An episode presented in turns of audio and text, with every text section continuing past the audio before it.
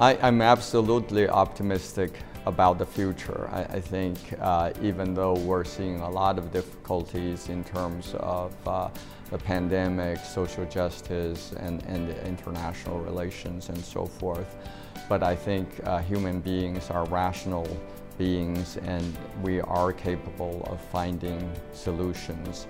I do believe that even though democracy we know is not perfect, but it's still the best system. The US is not perfect, but it's the best country to live in.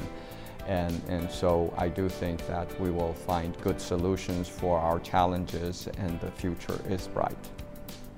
Those were the words of Dr. Andrew Hsu, the president of the College of Charleston, the 13th oldest university in the United States. Dr. Hsu was announced as the 23rd president of the college back in late 2018. He was born in China in 1956, and his journey to becoming a university president in the United States is an extraordinary one. Welcome to the Who's on the Move SC podcast. I am your host, Alan Cooper. In this series, we explore leaders who are making an impact in our communities. I had the privilege to sit down for 30 minutes with President Hsu. This podcast represents our full conversation. To find a shorter video version of the interview, please go to our Charleston, South Carolina based website, lowcountrybizsc.com. Dr. Hsu, tell us about your education and background. It's quite a story. Obviously, I, am a, a, new immigrant uh, from 40 years ago uh, to the US. Uh, I grew up in China and uh, I probably grew up uh, during one of the worst period of time, uh, other than wartime. It's probably one of the worst period of time in, in Chinese history. So my uh, memory of childhood are, are mostly very painful. Uh, and, and obviously this country has been uh, great to me, um, welcomed me with open arms, so I'm very appreciative. Uh, my educational background, I have a uh, PhD in aerospace engineering and I uh, worked in industry, private industry for about 10 years before uh, I joined academia as a um, professor in uh, mechanical engineering, taught uh, mechanical engineering for about 10 years before I got into administration and then uh, from there, I became a dean of uh, engineering, a provost, and now a president. What was it like to live in China during the Cultural Revolution? So the, the Cultural Revolution is, is really a sort of a political move from the, the then Chinese leaders to um, uh, assert better control and absolute control of, of the country and the, the method that he used is really to destroy uh, all the establishments, uh, including the educated uh, uh, class. And it just so happened my, both my parents were educated and therefore they need to be re-educated uh, and, and the way that they're re-educated is that they were sent to the countryside and, and do manual labor in the fields. And uh, at the time, uh, I was, uh, you know, the Cultural Revolution happened uh, from when I was 10 years old till ended when I was 20 year old. Uh, and uh, so during those 10 years, I had very little in terms of formal education. Schools were mostly interrupted. So I uh, was spending time with my parents in the fields, uh, you know, uh, growing corn, cotton, and, and so forth. And then uh, after I uh, left high school, then of course I myself needs to be uh, need to be re-educated, and, and then so I was sent to the countryside to do uh, manual labor. Uh, so the education, K-12 education at best is intermittent um, but in order to escape from the constant barrage of political uh, struggle and, and uh, and just in general um, pressure from society, I withdraw into books. So um, I studied, uh, I, I, read novels from the uh, Western culture, and some of them started to learn English through some of these books, and, and also uh, studied uh, calculus and physics and so forth uh, using English as, as, a way to also uh, learn English, I guess. So those kind of activities sort of took my mind off the daily life. It, it's almost a, a, way to survive. At the time, of course, I had no idea that one day I could actually leave the country and, and uh, go to a different uh, uh, country. Uh, but uh, at the time, it was just a way, it's just a way to escape. What were some of your early interests when you were young? You know, in, in uh, when I was a, a child, I, I, guess I just had so many dreams of becoming different things, uh, all the way from a, a, musician to an athlete to a scientist and, and so forth. Uh, but of course, uh, as far as uh, music and uh, um, and sports is concerned, I just don't have the talent, so I, I have to give up early on.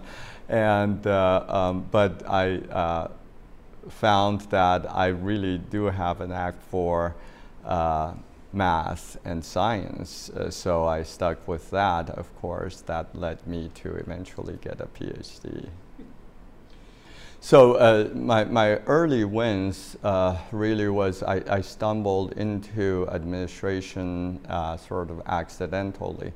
Uh, in my early days, I was a really good professor, good teacher in the classrooms, and also a, uh, a good researcher. And, and as a good researcher, I used to uh, do a lot of grants, publish a lot of papers, and, and through that process, I had to deal with uh, university administration quite a bit, especially the branch that deals handles research, and and I often would complain to my dean uh, that uh, you know I'm just not getting the type of support that I need as a researcher, and and your staff is not doing the right thing, and so forth. So uh, one day after I became a full professor.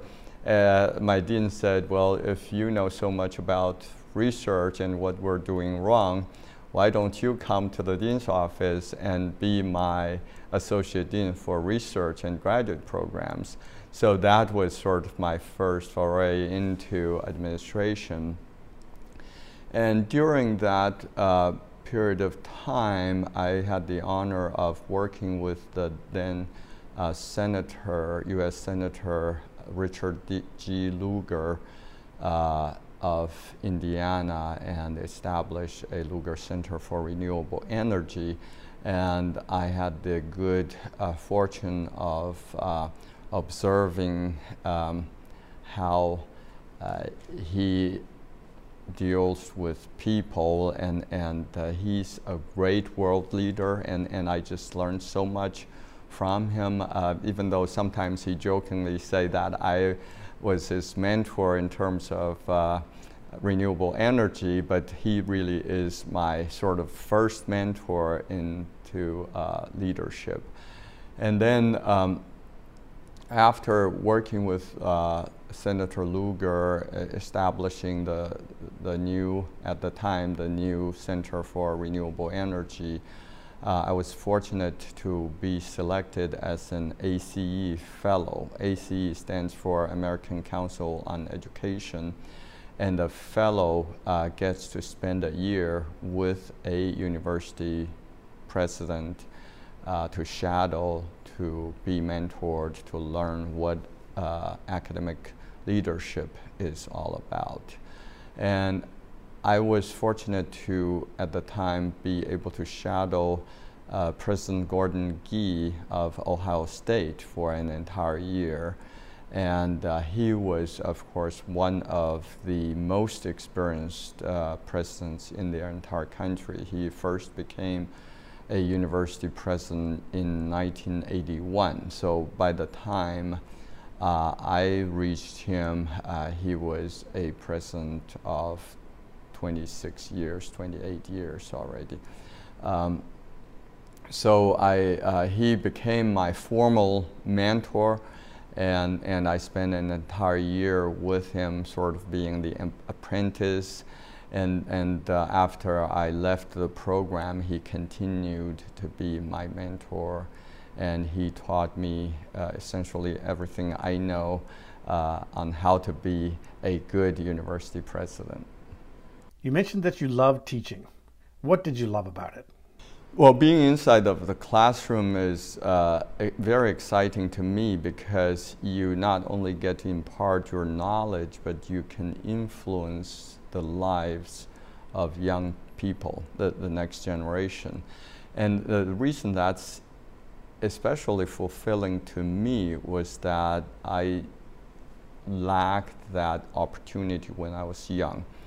And uh, as a result, uh, I always felt that education is just the best thing that could happen to a young person. And I want to impart that excitement to the next generation of students. And uh, uh, the fact that I eventually chose to teach full time was because when I was teaching part time, uh, I was I remember I was teaching computational uh, fluid dynamics at the time. Uh, two of my students in that class said, "Wow, this topic's so exciting." We decided to uh, go to graduate school and get a PhD in this area. And I said, wow, I didn't know I had that kind of influence on people. So wouldn't it be nice for me to do that uh, as a profession rather than just uh, teach part-time? Uh, so that's why, and that's when I moved from industry to uh, become a professor. You mentioned that President Gee at Ohio State University was one of your mentors. What did you learn from him? I, I think the one thing that I like most about him is the fact that he is accessible to everyone. Uh, of course, I learned a lot from President Gee. And, you know, he uh, was the one. Uh, you know, I just asked, uh, "What makes you a su such a successful president?" And he said, "You need to just do three things well." And the first thing is you need to develop and, and articulate a clear vision for the university. Second one is that you have to build a strong leadership team around you. And third one is that you have to serve as a symbol of the university and to be present, to be visible. And, and I think the last thing is probably what I liked him the most and is what I benefited from the most. Um, for example, on a campus of 50,000 students like the Ohio State University, when he walks on campus, every single student would know who he is and would say hello and, and would even stop him and, and, and talk to him about their, uh, their academic career there. So he's that visible and accessible. And, and he would visit legislators on a regular basis. He would uh, talk to student parents, talk to faculty, staff, uh, talk to all the constituents all the time. And, and I think it's that kind of uh, accessibility and visibility that helped him to become a successful university president. And, and during my uh, two years here, even though the pandemic sort of uh, hampered that a little bit, but I try my best to imitate that. And, and I think that really helps me to um, better understand the students and uh, better understand our faculty, our uh, other constituents, and, and overall be a better university president. Tell us a little about the history of the College of Charleston and what are some of its unique differentiators? Uh, the University of uh, the, the College of Charleston uh, was uh, actually one of the oldest universities in the country.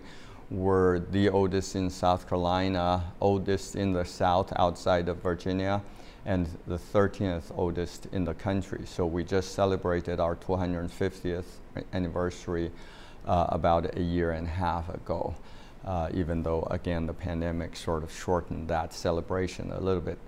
Uh, but it's an outstanding uh, institution that prides in its long, excellent liberal arts education history.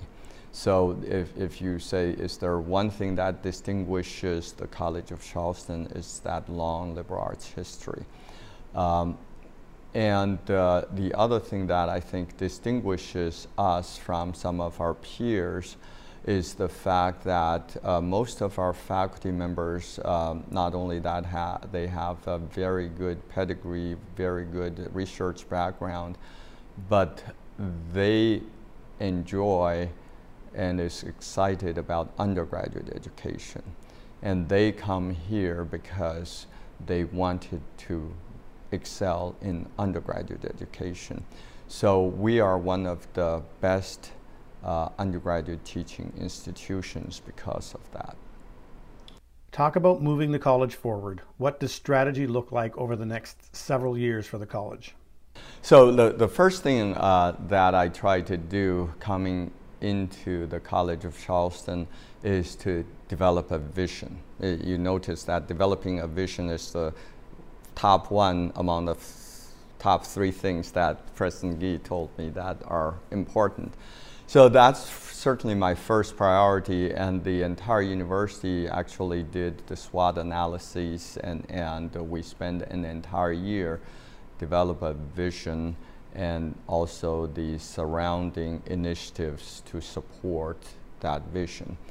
Um, and uh, we, uh, you know, I, of course, came in with some ideas, and, and after my analysis, I took my presentation, which I titled uh, Tradition and Transformation, to the board, to our faculty, staff, alumni, uh, donors, uh, community, uh, and, and talk about the possible futures of the college. And, and I think at the end, after people have seen all the data, you know, I'm an engineer, so obviously I collected a lot of data and I showed a lot of data to every, everybody who's willing to, to digest that. Uh, and, and once you see all those data, then the solution or the vision become um, clear, becomes self-explanatory. So we now have a clear vision that the college wants to be a national university known for innovations in the liberal arts, this, uh, in particularly in the liberal arts, innovation in the liberal arts. So that's our vision, and, and we have a strategic plan that would help us uh, achieve that vision. And in that strategic plan, we have three pillars or three focus areas. And the first one, of course, is student success. The second one is academic distinction. And then the third one is employee success.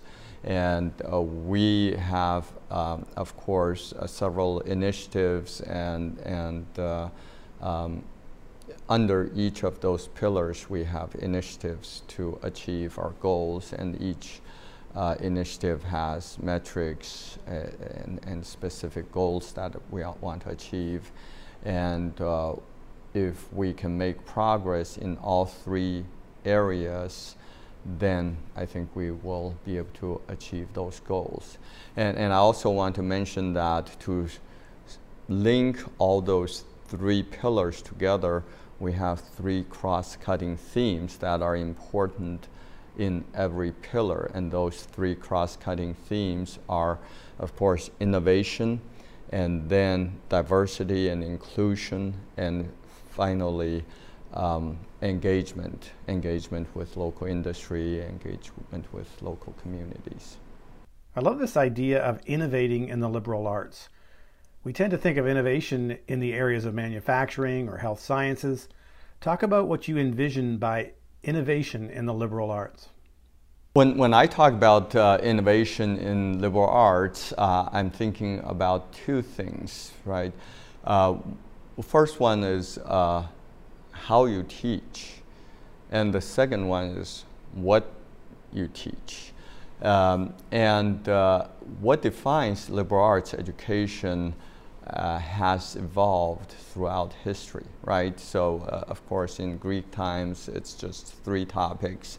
And in the Renaissance times, uh, it became seven topics. But over the last uh, two, three hundred years, the seven topics are no longer enough. So, a good liberal arts education is an education that a well rounded, well educated citizen should have in order to become a responsible, uh, ethical citizen, right? Uh, so initially, you, you only need to learn three things, uh, arithmetics, uh, rhetoric, and grammar. Um, and, and then uh, you added, you know, per perhaps astronomy and, and music and, and so forth. But those are no longer sufficient. So now, modern day liberal arts education, you have history, you have um, language, uh, you have social sciences, uh, you have uh, women and gender studies. Uh, there's uh, all kinds of new disciplines uh, that are now included in a good, well-rounded liberal arts education. So then the question is, uh, moving forward, is that enough for the next century or the next 250 years? Uh, I, I, think uh, as society evolve, as the way we live evolve, uh, liberal arts education needs to evolve with it. And, and how do we teach uh, liberal arts education uh, to our students. So, so those becomes sort of the innovation. I always imagined a good liberal arts education in the future would not only include what's already there now, but it would probably expand because society is so dependent on technology now. It's going to be dependent upon artificial intelligence, biotech, so moving into the future, a well-rounded, well-educated citizen would not only understand social sciences, political science, and, and so forth, but would also have some rudimentary knowledge of technology, artificial intelligence, biotech, and so forth. In fact, I would even argue that to be a good political scientist, or to be a good politician or lawyer uh, or social scientist if you do not understand technology, uh, AI, and, and biotech, then you may not be able to function as a politician or a, a, an attorney very effectively. For example, in the future, uh, we know AI is coming we know it's already here. And we know at some point we needed uh, government regulations to regulate AI. We know when you have an AI uh, driven car get into an accident, it's going to be in the courtroom. So for the lawyers and politicians to be able to regulate or to be able to argue uh, in a courtroom, they have to have some basic understanding. And, and I would argue every citizen should have some understanding of all of those. So I, I think um, the future of liberal arts education, how we define it, is going to evolve, and the College of Charleston wants to be at the forefront of that. What role do you see the College of Charleston playing in the local business community? So the college, like I said, uh, has been traditionally a liberal arts college. Uh, but as I mentioned, um, you know, society is changing, the economy in Charleston is changing. I, I would even say that uh, the city of Charleston has already arrived as an international destination for technology and uh, high-tech manufacturing. So it's no longer just a tourist destination. And for the College of Charleston to serve our local economy, we need to evolve. We need to establish new programs. So Uh, this past two years, we just implemented two new engineering programs, and we are developing more engineering and technology type of programs. We're enhancing our existing programs that would make sense for our local economy, such as uh, education, our marine biology, our uh, hospitality and tourism programs, uh, our music programs, our arts programs. So we are going to select a number of programs that would make sense for the College of Charleston to excel in that we already have strength or that we will build strength in that will distinguish us uh, in the future. And, and it would make a lot of sense if those um, signature programs that we are going to establish would meet also the need of our local economy. What one metric is most important to you as the leader of this institution? The most important metric that I would like to follow is actually our student success, right? So we're here uh, for but one reason, and that is to educate our students. And as a public institution, we need to make sure that our students are successful on our campus. And we measure our student success with our first year retention rate and our four year and six year graduation rate. And actually, those are the things that I am actually constantly monitoring. And I've repeatedly told uh, our staff, our faculty, that student success is the most important thing for the College of Charleston. Tell us about some of your interests outside of the academic world. Uh, there are many. Like, like I said, I, uh, when I was young, I, I used to dream of being too many different things, and as a result, I developed a lot of interests. Uh, so music certainly is one of my passion. Uh, I like uh, both uh, vocal music and, and or orchestral music.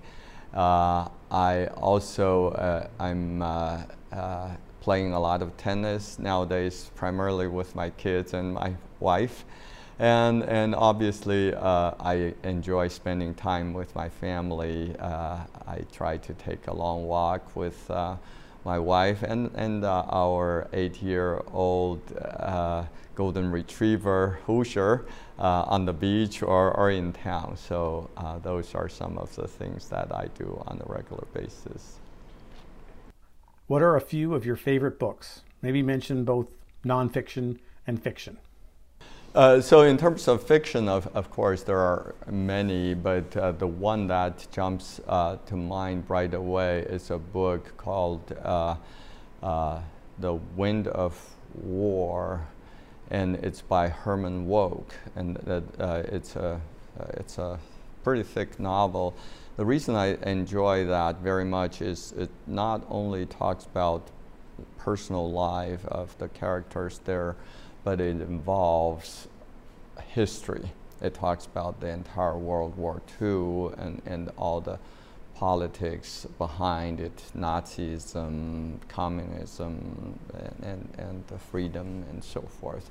So that's probably uh, one of the, my most favorite uh, fiction um, books.